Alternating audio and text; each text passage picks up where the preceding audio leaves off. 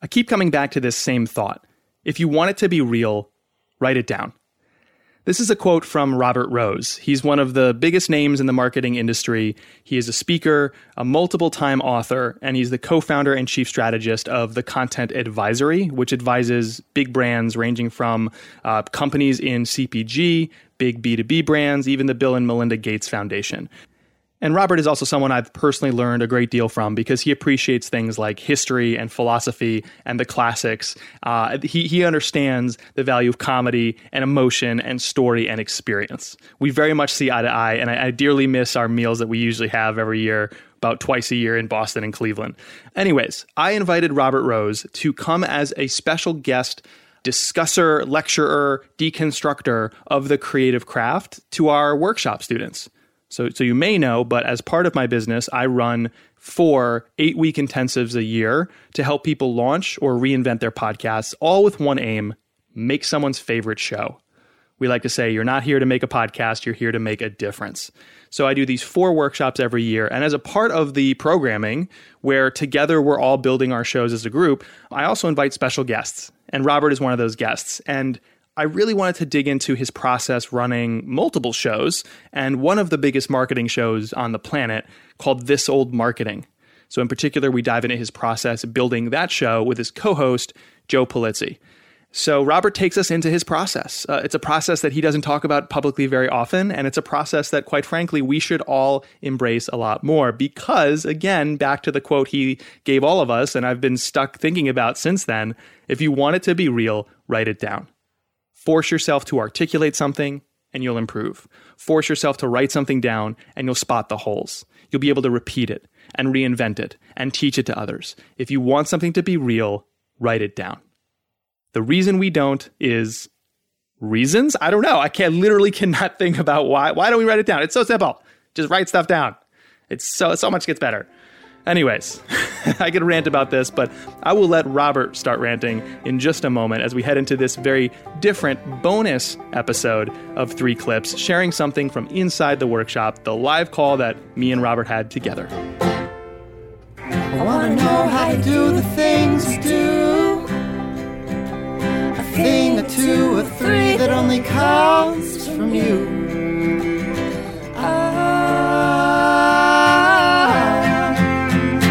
This is Three Clips. Hey, it's Jay, and as always, on Three Clips, we believe creativity doesn't mean big.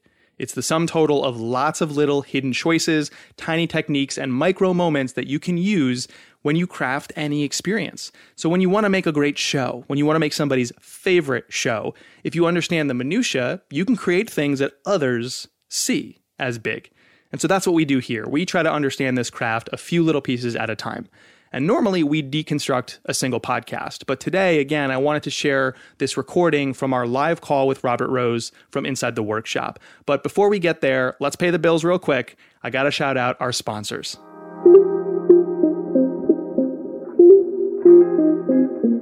This episode is sponsored by Wistia. What gets you so excited that you start talking too loud? A few things that do that to me uh, quoting 90s comedies. Yeah, like, say, if we're debating if shampoo is better or conditioner is better. If you know, you know. Also, I get way too excited about how to make a great marinara sauce. By the way, when it comes to basil and oregano, a palmful, or two or three, that's the correct unit of measurement. And of course, entrepreneurship, creativity, building brands, and telling stories. Those things get me talking too loud. And that's why I have a lot in common with Chris Savage. Chris is the CEO of Wistia, our presenting sponsor, and he's also the host of a great podcast called Talking Too Loud with Chris Savage. That's where he talks way too loud about and to people who are focused on building more human brands. Listen wherever you get your podcasts and check out more of Wistia's original series, which are quirky and fun, refreshing and insightful, and all focused on building modern brands. You can find Chris's podcast and all their original series at wistia.com slash series. That's wistia.com slash series. All right, without further ado, let's head into this conversation that I had with the great Robert Rose. For those who are unacquainted, I just wanted to, I'll read your bio quick. uh, just so everyone understands this. Uh, so I just want to sing your praises because you're so worth it, my friend. So Robert is the founder and chief strategy officer of the Content Advisory, which is an education, research, and consulting group. And he's worked with brands ranging from Capital One to NASA, Microsoft, uh, CVS. Robert's written three books, which I highly recommend y'all pick up. Uh, Managing Content Marketing with his first with co-author Joe Pulizzi, Experiences, the seventh era of marketing with co-author Carla Johnson, and his most recent Killing Marketing, also with Joe Pulizzi. Killing Marketing is excellent and incredibly timely, especially in the crazy world we live in now. Uh, Robert hosts two podcasts. Uh, one just wound down. It's called The Weekly Wrap with Content Marketing Institute. We'll talk a little bit about that. Uh, 86 yeah. weeks of pushing that record button and trying to figure out something week to week. Uh, we'll definitely talk about that slog. And uh, and then the still live marketing podcast behemoth, which is This Old Marketing with Joe Pulizzi. So I guess the first question I have for you, Robert, is what's with this Joe Pulizzi guy? Yeah, right. It's like it's like we can't do anything unless we do it together. It's it's uh I guess the, the the short answer to that is that he and I met in 2008 just as as we were both trying to work on getting Content Marketing Institute up and running and and you know he as CEO and me as chief strategy officer. And you know there are two two things that are absolutely true. The first is is that we are just a couple of monkeys who really enjoy talking to each other. And so we are we just became friends really really quickly and so that's we enjoy being with each other. The second thing that's absolutely true is that we have very different perspectives. I come at it from the marketing practitioner perspective having been a cmo of a software company and worked on the agency side and you know and i'm old and have gray hair and stuff. And he came to it from the media side of the business as a publisher working in penton media and everything and so together those two when we look at the future of marketing and the future of content those two perspectives i think are nice for a you know we uh, we kind of switch roles back and forth between play by play and the color guy. And so it's a really nice combination. So both in the writing of the books as well as the podcast it's just it seems to have worked you did hint at something, which is you do seem to delineate nicely. A, a lot of co-hosted shows, first of all, a lot of shows don't have to do this because they don't have a co-host, but a lot of co-hosted shows struggle to have delineated roles on the show because you know they're both equals or you know maybe it's right. one executive and then someone who's a practitioner and so they're already kind of like mimicking their day job roles but how proactive was that on the show for you guys to have different ways of operating so that you have different complementary either skills or parts that you own you know and, and for context for folks before you answer robert it's essentially it's a news analysis show that uh, does have a timelessness to it i would say. So you do round up some big stories based on articles you found and interpret them. You each have a go at each story and your audience's favorite section is the end called rants and raves which we should touch on but before we get to the actual episode format talk to me about how you approach the delineation of duties and well, we did that from the very beginning. So the whole genesis of the show was, and this is a true story. Uh, you know, I, I I don't travel as much anymore for the obvious reason, but when things are in some state of normalness, I can travel 200,000 miles a year sure. to doing different client work, speaking at events, etc. And I was literally driving through the desert of California uh, out to Palm Springs, uh, going to go do a gig, and he and I were just we were literally talking on the phone. He had an hour to kill, and I, of course, had an hour to kill, and we were gossiping. We were just basically gossiping about the industry. And at the end, he goes, "You know, we should make a show out of this," and that was the genesis of the whole thing. But to answer your question.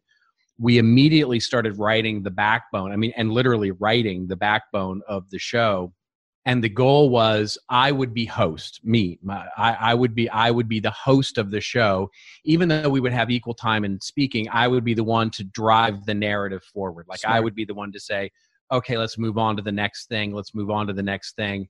I would take the responsibility of architecting the stories. I would take the the responsibility of of the show flow and basically deciding what each show's theme would be and those sorts of things and I would act as the host of the show, mm-hmm. and he would be in the formal position of being the you know the the color guy, basically yeah. to add his flavor into the show, and that was our official roles. And of course, what happens is is that we both end up commenting we both end up telling stories we both end up sort of taking as you say taking a go at each at each article or each news item but i more do so from the you know sort of the the role of let me bring the practitioner side you know my sort Yep. of the play by play guy if you will right You know, Practitioner in the being same- meaning an, an in-house brand. yeah like I- like i'm the in-house guy that the audience should be like relying on to make sense of this thing right, right. and joe is going to bring in the well you know i think it's a bunch of crap you know and so and so that was sort of and when we play off each other we play off each other's roles in Yeah. that way Right. And it's, But a, that you know, it's formalized from the very beginning got it. And, and so I want to tease out a couple things. Uh, so one is, you know, just for context for those who are unacquainted with this old marketing, millions of downloads. I think I heard you say 150 countries and I believe still one planet. So you have a ways to go there. But well know. well. venus just came out right so it, i mean we're we're we're looking for our first subscribers from venus now. Awesome. That's great. Yeah. Does the uh, podcast technology is pretty nascent, but someday. uh, so it, you you have this bird's eye view of the important things that happen in the couple of weeks since the episode last because it's an Right. now it's every other week that you publish. that's um, right and we were weekly, and then we yeah. moved to every other week And the theme of today is sustainability. So the other thing I want to point out is how when I asked you, how'd you delineate the role? You know, you told me the genesis of the show. You said immediately you started to write. And and right now in the workshop, we're focused on developing our show's premise. So that lens through which you view anything. You know, you could take some guest or some news story that others have covered, but when you press it through your own premise, it's somehow different and uniquely your own. And so we're in that process because that premise is so often not documented. And you mentioned the rundown or the episode format. We're actually going to be exploring that heading into next week, which is week three of the workshop uh, out of Yeah. a total of eight weeks. And so you started documenting right away. Most people don't do that. And I feel like every time I hear you and Joe talk about anything relating to marketing, documentation is like the gaping hole. And I can't for the life of me figure out why. it's just yeah What we should be doing more. Right. It's important. It's an important part of the process. You know, I mean, I've said it a million times, which is if you want to make something real, write it down. And so for us, it was really important to something I learned from uh, Jon Stewart actually. And, and it's one of the things that I think is is is such an important lesson. He was uh, he was being interviewed by Terry Gross on NPR, and she said to him one time, she said, "You know, you're you do a daily show, and how much of it is scripted like how much of it is actually written out and he said every bit of it he said Mhm. all of it he said the thing is he said we structure everything so tightly that and we know it so well how tight it is structured it allows us to play off of it right we can now Right. start breaking rules Right. and so one of the things that we didn't want to do was wing it, right? We didn't want to just get on, you know, and just sort of get on air and wing wing the show. So from the very beginning, each segment, and I don't know if we're going to go through it or not, but basically are. we'll, we have official segments of the show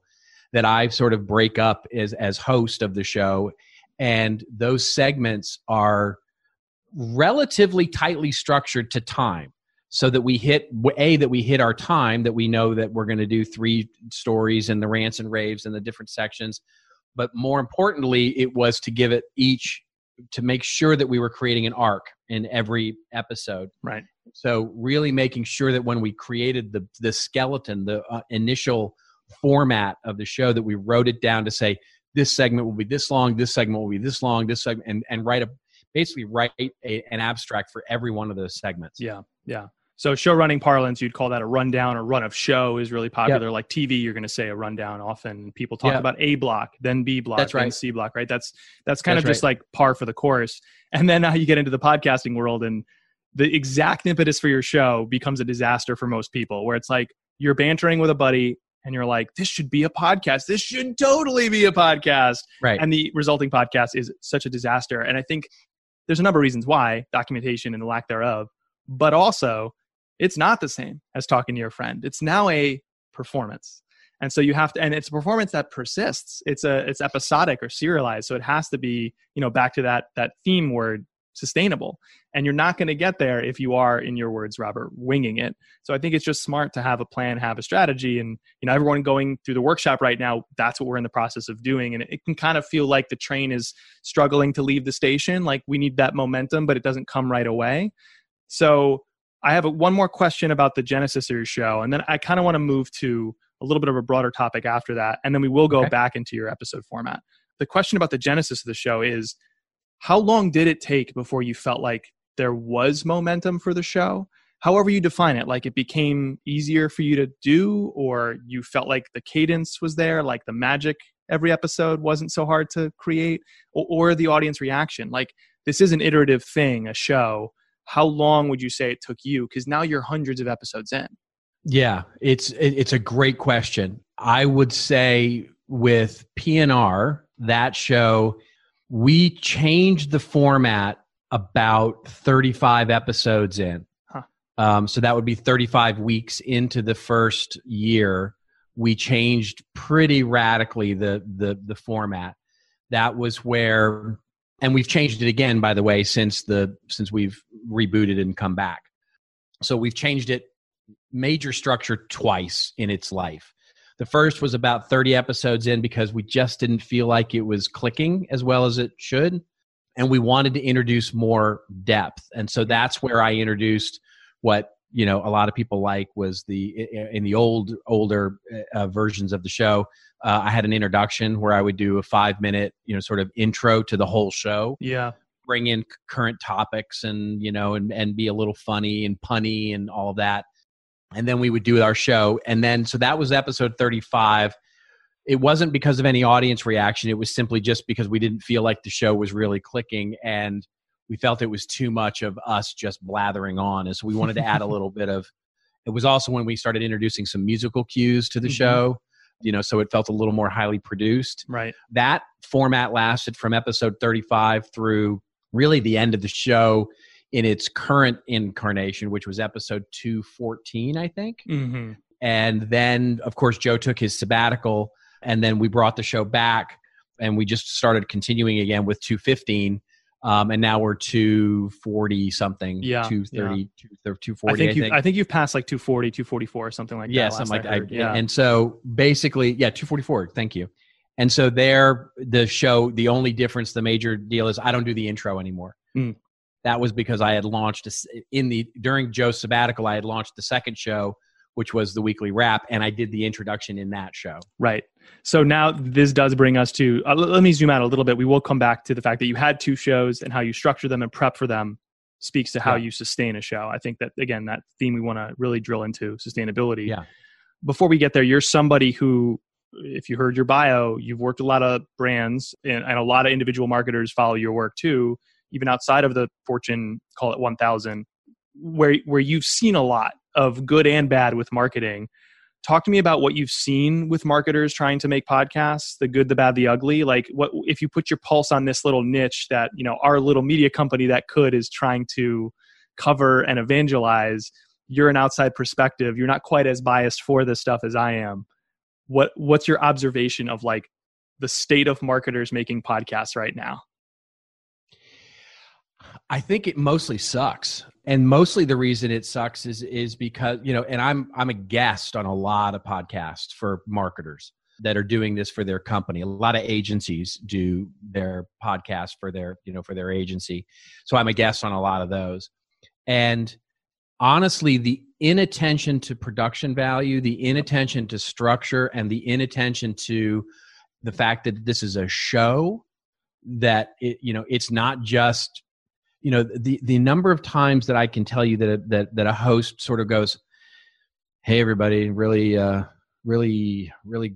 really really great that you're here and um, i'm gonna i'm gonna welcome my guest now robert rose robert is a chief strategy officer of you know i mean just the the the inattention to preparation and the fact that this is a show that you sh- you're as my old screenwriting professor used to say robert mckee you know you're asking someone to spend time with you. You need to entertain them. Yes. And if you're not entertaining them, why the F am I spending my 30 minutes or one hour or two hours with you?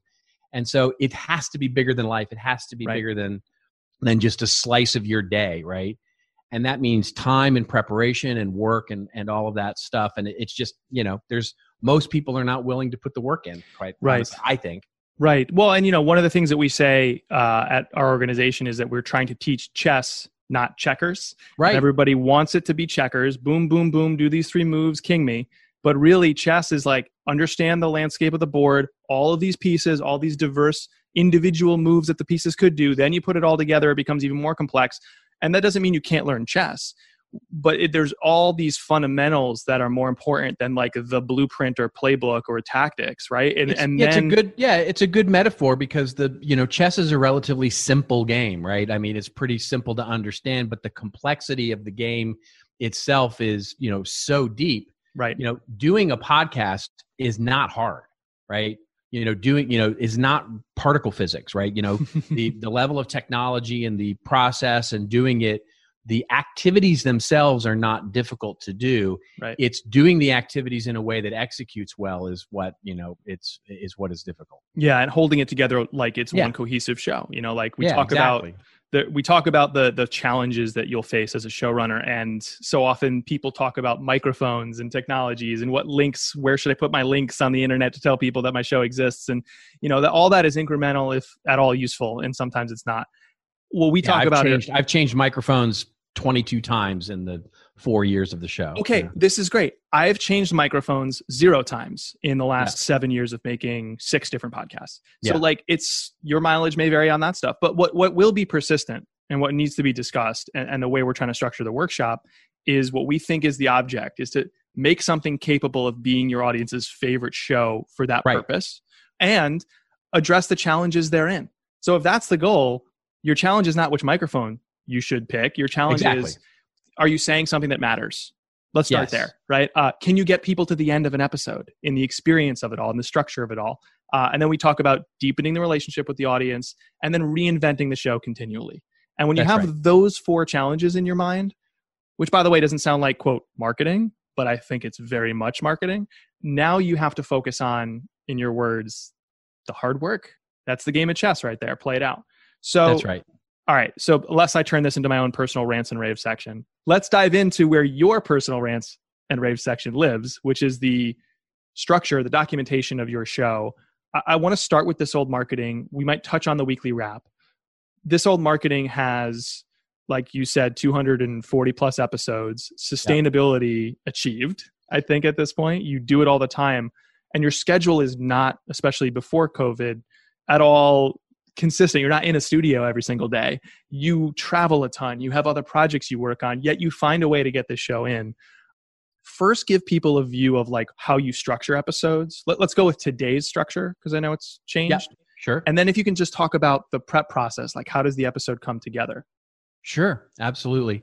So yes, so we've re- like we say we restructured the show since since it came back, and the real the structure that we sort of came up with was both coming out of the you know so for example for 200 episodes and we still get it today you know pr people calling us up saying hey i got to get my boss on the show. I, we, I, we really want to get an interview in. We want to get an interview in blah blah blah. And it's like i my my response to those is always go tell me your favorite interview from which episode and let me know because we would love to have one on just like some episodes so go tell me and i'm hoping they're going to go listen to like nine episodes before realizing we've never had an interview on the show Right. How you can tell that they're batching and blasting their PR approach. That's right. and so one of the keys was it was always going to be about me and Joe, right? That was Okay. it, right? And and and mostly the reason for that was for the consistency. Because we knew that scheduling interviews is the one thing that totally and being a news show, you have to do it in the moment. You can't Yeah. go pre-record nine shows. So but you have to be wait for the news to happen and then sort of accumulate it. So literally show flow doesn't get done until the day before we record because we want to capture anything we possibly can from a topic topical nature. Yeah. But having said that, the way we structure the show is so there is a intro. Uh, there's an intro section that I sort of write. Every by the way, every single thing on my side is scripted. It's Yep. all scripted. I script out everything, and the only thing we don't share with each other is our take on the news because we want that to be we want our reactions to that to be fresh. Mm-hmm. So I write on an intro and it's hi, welcome, you know, welcome to episode XYZ, recorded on whatever date. And then I introduce Joe, which is sort of the intro section. And I always have some funny sort of way to introduce him that makes him look stupid, um, hopefully. and then we go into what we call our sort of uh, opening banter. It's a segment of the show we call opening banter. We'll talk about anything, right? And it could be, I mean, literally anything politics, football, you know, what's going on, the weather, you know, blah, blah, blah. Basically, just sort of saying what's going on. Then we move into what we call the top of the show news, which is one news item that I have picked sort of Mhm. encompasses the theme of the show, right? Sort of sets a tone for the for the rest of the show. That's usually some national news or global news item. affecting marketers. Yeah, and we yeah, well, not always. It it, it Hmm. basically the the goal of the top of the show news is that it is in some way involved with business. And so that it basically sets the tone for the rest of the articles, which are more, more tactical in nature. They might be, you know, advertising or marketing or content marketing. That so that show that we go for 10 minutes on that. Then we segue into what we call our individual news items, which are things that Joe and I have shared in a shared uh, Evernote file that uh, throughout the week or the last couple of weeks, where I pick three or four, depending on where I think their depth is and how much opinion we'll have on each. I always have an extra one just in case we're you know we're running on time. So three news items typically. Then that brings us to the sponsor, Mhm. our sponsored section, which right now is uh, exclusively CMI. So they have a as a benefactor a, a sponsorship slot through the end of the year. Then our next is rants and raves, which is our you know where Joe and I have picked something from the news or something that really bugs us or something that we're really really loving in the world and and those items we typically don't share with each other as well so Huh. that basically our reactions to that are real are in the moment Right. and then we have our closing uh, bit which is all the calls to action and the sort of you know go leave us a review and all of that so Yeah. those are the segments of the show each one in on my as we go through the recording i've got in front of me as a you know as a big evernote file that I, you know nothing is left to chance in terms of Right. and I watch the clock, right? So as we're getting through, I'm the one responsible for saying, and now we got to move on to our sponsor, you know? Got it.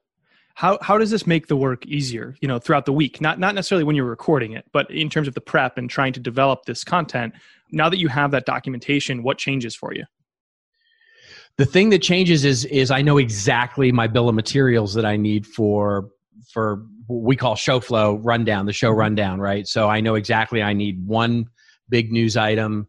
Now I'm sort of trained to sort of just watch for that, right? So I I'm, I'm I don't actually have a you know I don't go oh now I'm going to go out and do research for you know the big news item. You know I just sort of it's now ingrained into me that I Sure. just oh that's that's that's this week's story, right? Right. you Right. know? and so i boom send it to my evernote and then other elements as i see them on social media or whatever i just sort of send them in as i do and then what i do is I the day before the show records i actually do spend a little bit of time to make sure there's nothing current that i've missed yeah. Yep. you know basically i don't want to miss like why the hell didn't you cover that right and so we go th- i go i spend about an hour doing that and then i spend probably an hour putting together the the actual show flow from my evernote Right. notes and then i see where joe's inserted stuff and pull his stuff in and and then then i send it to him sometimes he has feedback like nah let's not do that one let's do this one but it's rare and then we go the next day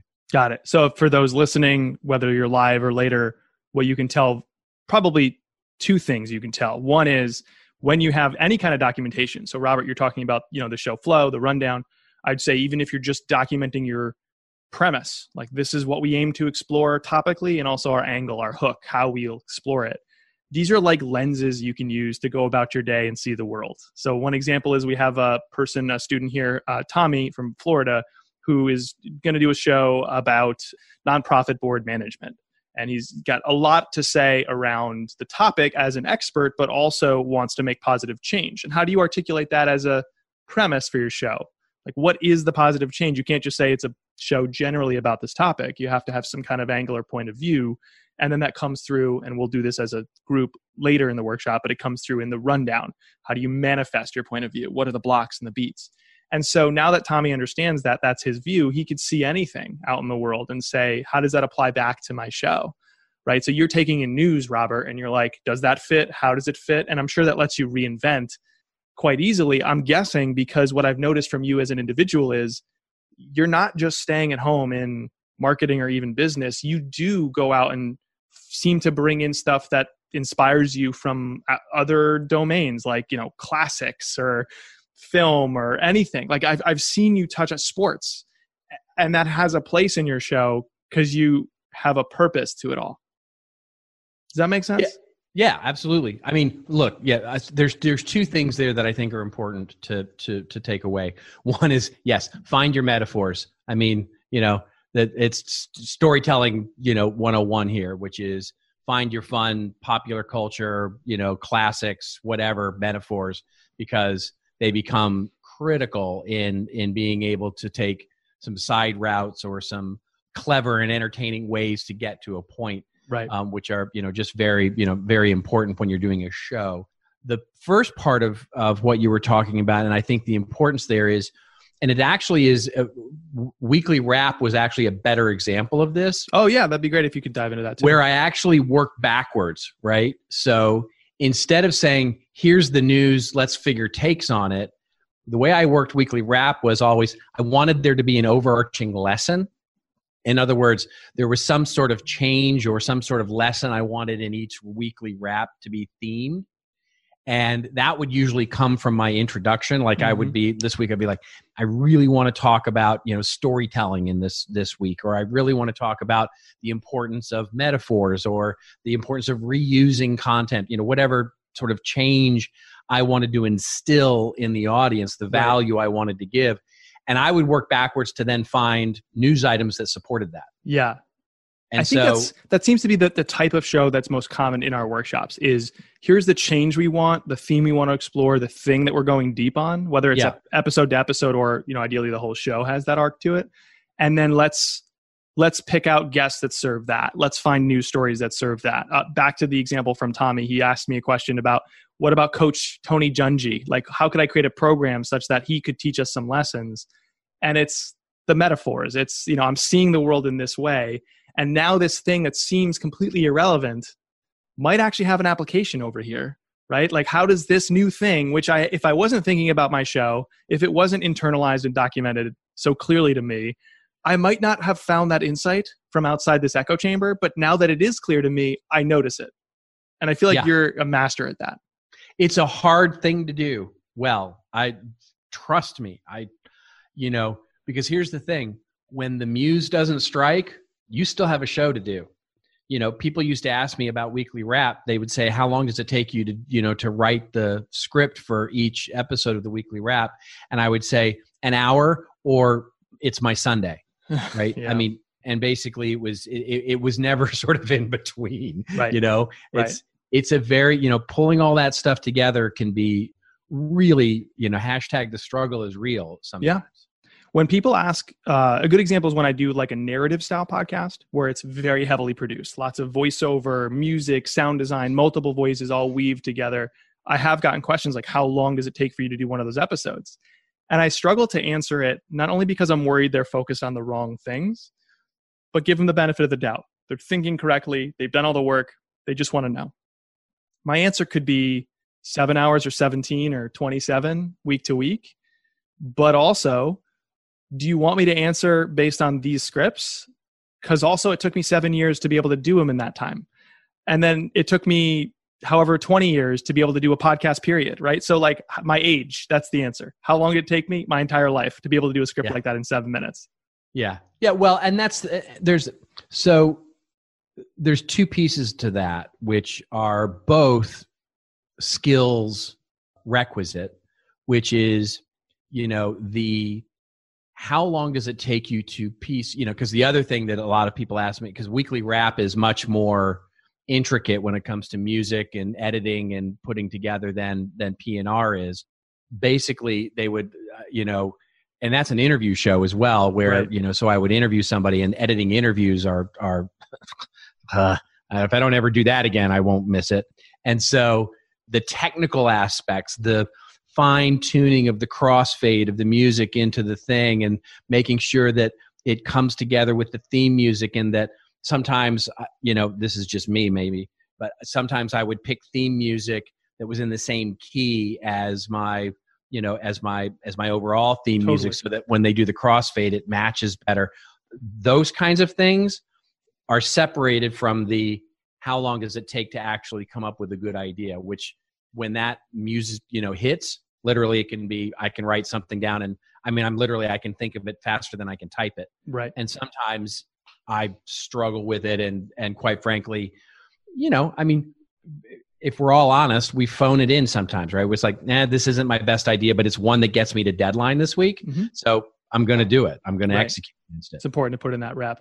And I think that's to back to the documentation thing. If you have that to lean on, you can reset. oh god yes oh wait you have to have it it's absolutely the it's the foundation on which you lean everything because you can always go back to it Right. you can always go where you know what is my rule here what is my you know it- gives you the li- the the walls of the sandbox in which you can make castles Right. I love it. Uh, so I we've talked about show development a little bit. I'd love to talk about show marketing.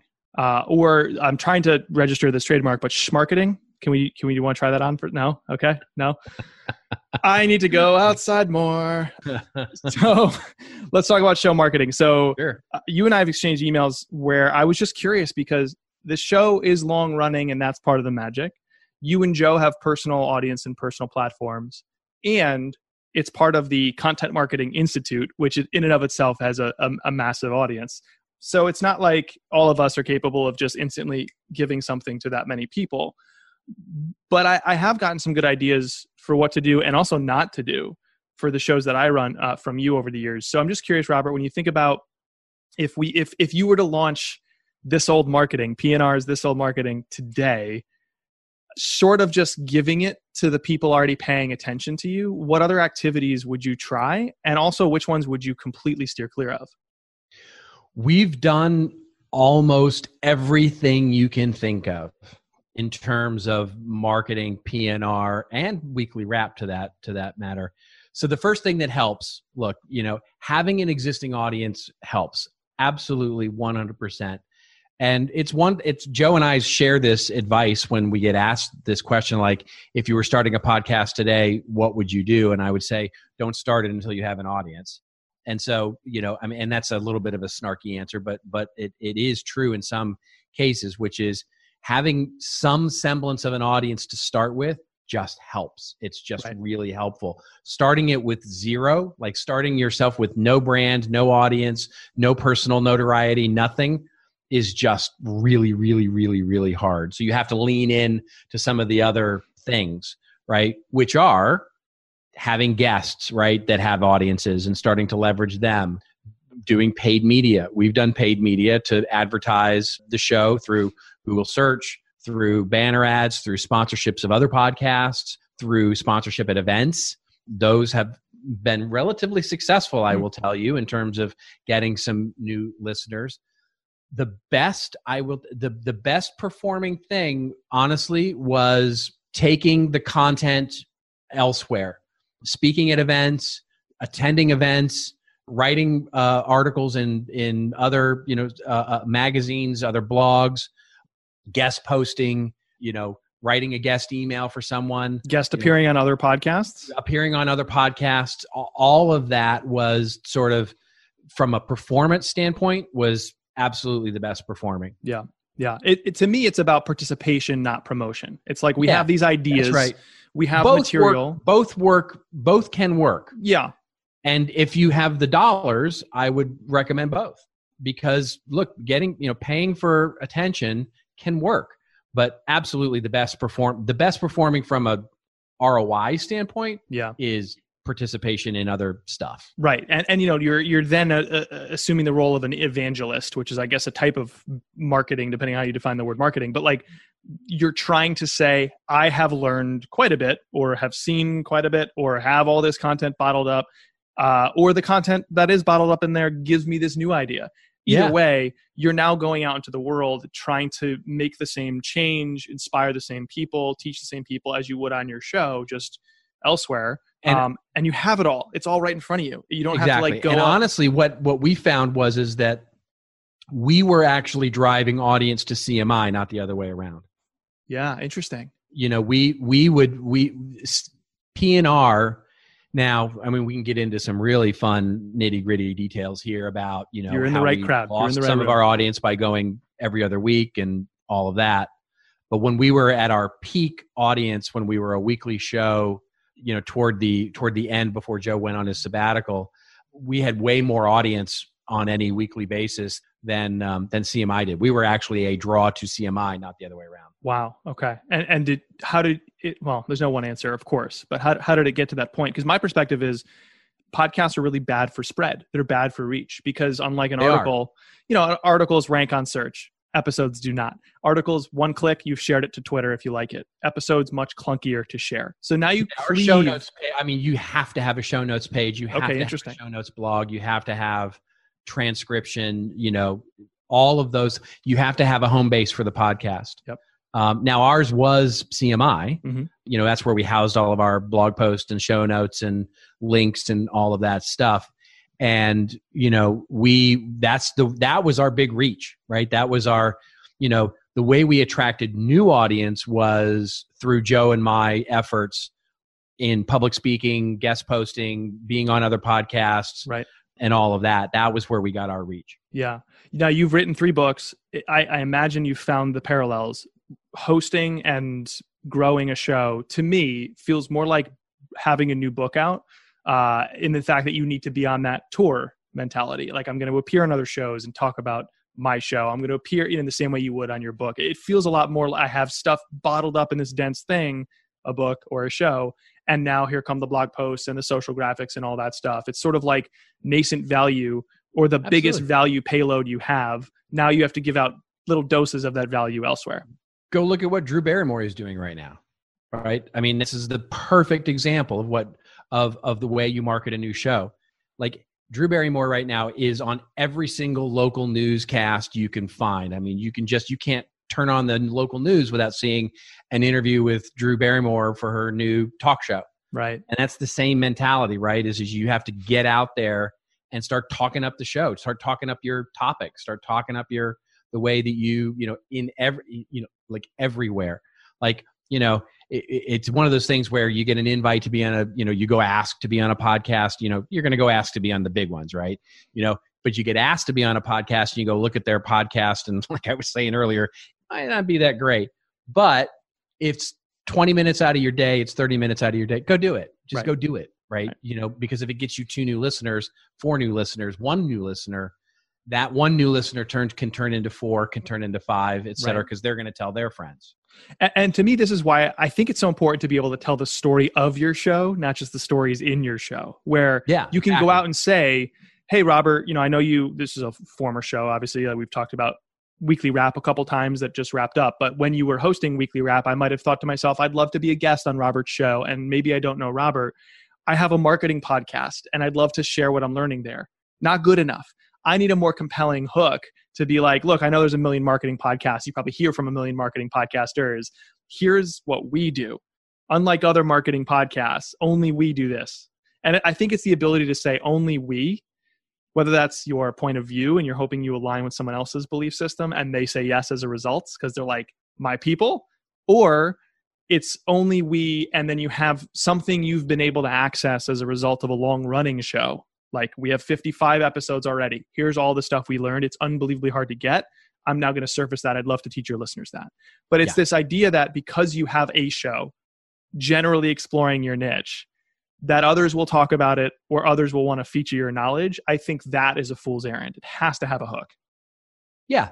And uh, for us, it's, you know, quite frankly, it's, you know, it's, you know, this is going to sound trite. A- and, and, but for PNR, as an example, it's being, being ourselves is the, is the hook, but that's, I know that's, I don't know, authenticity and blah, blah, blah. But what I mean by that is we say silly things. We say tweetable things. We say, you know, provocative things.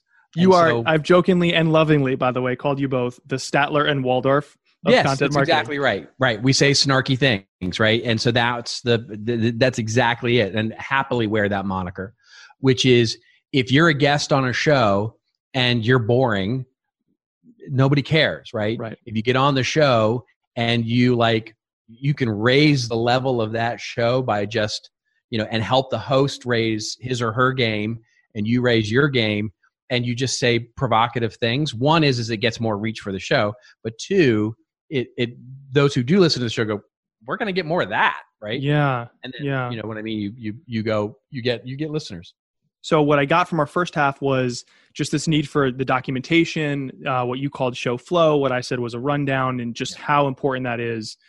What I'm getting from this half, talking about show promotion and participation in the community, is you kind of need to have your your takes, right? Like if someone asks you, "What what do you think about this?" It's not that you're trying to be the news media and have like a hot take, right? And just like drive a bunch of eyeballs, but you do need that go-to handle, that idea, that Point of that- view. the Yeah, point, of view, right? Like point that's the other phrase. Yeah, yeah. And, and Point of having those at the ready are important. Not that you have the same exact words. Yeah, you don't have to be funny or snarky or controversial or provocative or you know have pictures of cats, right? You just have to have a distinct point of view that Right. people go, huh, Right. you know. And as I've said with before in many times, right, to have you know your point of view in order to be right for some people, you have to be willing to be wrong for others. Exactly. And so, you know, saying things and being something, your brand of your show and your brand of you in that show, you have to be willing to sort of, you know, live by your sword and die by your sword, right? Right. So have something that's that's have you know, this is the th- this goes back to classic Howard Stern, right? You know, the the you know, there are people who listen to our show who and we get the letters, trust me, who who absolutely send us like you guys are so wrong about this blah blah blah blah blah right? And the reason that works you know is if you go back to the classic howard stern when they said you know people listen for five hours a day. Why? Their number one response? To see what he's going to say next. Yeah. People Yeah. hate you know people also hate him but listen for six hours per day why number one response to see what he's going to say next Right. Right. That now, like, like that's an extreme version of what we're all going for, Yes, exactly. obviously, but it is on the Yeah. same spectrum. I, you know, I, it's not. I think about uh, here in the live call. I think about like Yako is a startup founder building software to help CEOs and founders get better at financial modeling. Okay, instead of exploring generally financial modeling and using finances, things like that, we- we're, we're talking about in the workshop how he and his show can have that point of view of like, look, this is a decision making tool. You should start here. It's how it, it's something to help you make choices as a founder. It's not housekeeping. It's not something to offload quickly to an accountant or your CFO. And the problem is most founders are scared of it or overwhelmed. They don't want to have any kind of decision flow through the financials. It's all from the gut. There, there's hubris and ego. There's there's a point of view there. Now, Yako, no offense to you, are you talking about some societally changing, like you know, polit- political issue or you know, climate change? No, No, But to the no. people you're speaking to, it does come from a place of passion. It does come from a place of like, I really want to align with folks that believe what I believe about financial forecasting, even because we're human. It doesn't matter the topic. We want to align with that point of view or those those beliefs. Robert and I can talk for 16 hours straight, uh, especially if you start introducing tequila and bourbon respectively. There we so go. we do have a few more minutes left. I, I'm curious if anyone here has any questions for Robert. Now's your chance. If not, I have a couple more questions to ask him. Kevin. Hey, Robert. Thanks Hey. for doing this, man. I'm wondering how often you communicate with your co host. You were mentioning using Evernote and stuff. Do you guys have a regular cadence that you keep in communication? Do you have a weekly meeting? Or is it more like I can see the advantages of just Slack or something where it's more when you have a moment, you can send a message, then he sends it back? Just wondering how you manage that. I, you know, I will tell you one of the reasons, and this is the honest to God truth, one of the reasons that we started the show was so that we would have an excuse to talk every week because we enjoy each other's company. Having said that, no, other than occasionally like something goes down, like some big acquisition happens or some big news item, and he'll send, instead of just throwing it into Evernote, he'll send me a text and go, OMG, this has to be like the top of the show thing. We the only time now what we do is when we record we record for an hour but we schedule our time when we record for an hour and a half because we spend a good 30 minutes talking through not only the show but also basically just catching up right? You know so we we catch up we get into a flow and it and it does two things. One is it allows us to catch up which is nice. But the second thing is it gets us into it warms us up basically. It warms us up for the performance of the show because we start you know so we don't get on the phone and immediately hit record and go we get on the phone we talk we chat we gossip we laugh we make a couple of jokes and some of that stuff will make it to the show like we'll go oh my god you should do that on the show you know that kind of thing but then when we record we're on for the hour and then when we're done recording we're pretty much like okay bye and then we don't really talk again until the two weeks later Thanks, Kevin. Thanks. Any other questions for Robert? I had one come up from the group ahead of time that someone couldn't be here, and they wanted to know. I think it was maybe Amanda. When you think about, we were talking about her very broad topic show. She has a niche in it, but she she's ultimately trying to create a show about community. And she and I were talking about how you can craft a show that promises to explore something pretty general that maybe a lot of other content is published around, like the idea of developing communities. You've created two shows now about marketing and content marketing. I mean, marketers market to marketers all the time Right. on their marketing podcasts and other things. So, how, how do you differentiate? How do you carve out that niche, whether it's the way you explain it to your audience on the show, or even if you're going out to pitch an article or guest spot on someone else's show and you're like using your podcast as a reason they should have you? How do you find a space in that really overwrought niche? Yeah, well, you have to find it, right? I mean, so the two levers that I find that you can pull are you can take on a very big topic for a very specific audience, or you can take a very specific topic for a very wide audience. All right, one And more so- time. that was that was beautiful. Can we get it again? you can basically develop a very niche topic for a very wide audience, or you can take a very wide topic to a very niche audience. Okay, cool. Those are the two levers that you can pull. The biggest mistake is to put them right, right in the middle, right? Where, you know, where you're developing a very wide topic for a very wide audience. Because then why am I listening, right? Because I can find it elsewhere, Right, typically. right. And so, in other words, I can teach accounting to young people who want to get into a very specific accounting for a financial services career, you know, very specific, or I can teach to, you know, young people the idea of music in a very specific genre. I'm Right. making those two things. No, I get it. You can So you can. It depends on where's your run-on sentence. Is it about the audience you're trying to reach, or is it about the thing you're exploring? That's right. That's right. And so when I think of her trying to build community, I think what part of community does, you know, the, the immediate thing is on the wide audience. It's like, well, what does that mean? What does community mean? You know, and finding the specific meaning of, because community is too big a topic. That's Right. like me saying I want to make a show about content. Eh, you know, it's too big a, it's too big a topic for a wide audience to me.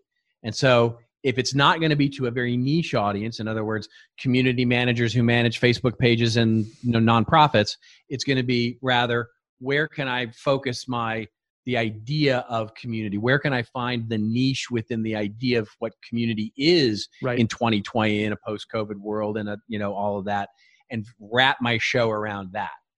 Awesome. Uh, thank you for that. I appreciate it. I know Amanda will too. Tommy, you have a, a question in the comments. Um, did you want me to read it, or did you want to chime in? Uh, I can chime in. Robert, I assume you produce your own show in terms of the fades and the music and etc. So my question is, does the do I or any of us in this group do we have to become producers to get the best nuance, or can we have a post production guy and have it kind of templated? Uh, I will tell you, I do produce all the shows. With PNR, there's not much to it, to be quite honest, because we've built a bit of a template. There's some intro music, and basically, Joe works in a program called Audacity, and the intro music is there. And pretty much it's just layering in the, I mean, we can get into production specifics if you want, but basically layering in the audio file, and it's kind of done. I mean, there's some, maybe some minor tweaks and stuff. So producing the show for him takes quite literally 20 minutes maybe max. Mm. For weekly wrap, it's much more of what you're thinking of where there's music fades in and out there's no template the interview has to get edited there's breaks between those things there's background music there's fades there's all the things. If i'm completely honest that's where i love to spend my time. I mean i geek out on that stuff so i love doing it.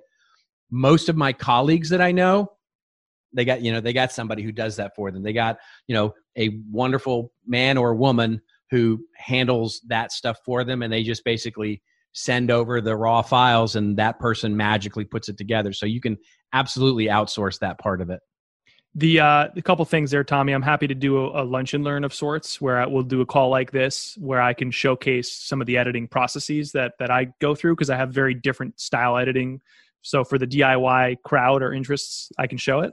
Um, I also have very many friends. I've been lucky to meet a lot of people in this industry who who are doing that for other shows. So if anyone needs a recommendation, even if you're not part of the workshop and you're hearing me say this, I love sharing work with freelancers who who deserve the work, especially right Yeah. now. i shouldn't do it but i do I'm I the same way. spend my time in other areas yes. but I, I love it i just i mean it's my favorite thing to do is to put on some headphones and sit and do it for you know two hours the I moment shouldn't. where the when the music lines up perfectly with the cadence of your voice and Oh. that one strategic word and you finally listen back to it and it just works oh, and you get that you get that slam cut right when I go. This is the weekly wrap, and Right. Boom, right to the theme song, and I go, and it just and it hits right on beat. It's like, you know, ira glass to my knowledge still the last time i heard him say this was probably a year ago but he uh, he's still on a show that's as big as this american life has as many pe- people working on it he still does episode notes where he's like move this an eighth of a second further out to like time the music with the voice like he's Yeah, still nice. nerding out on that stuff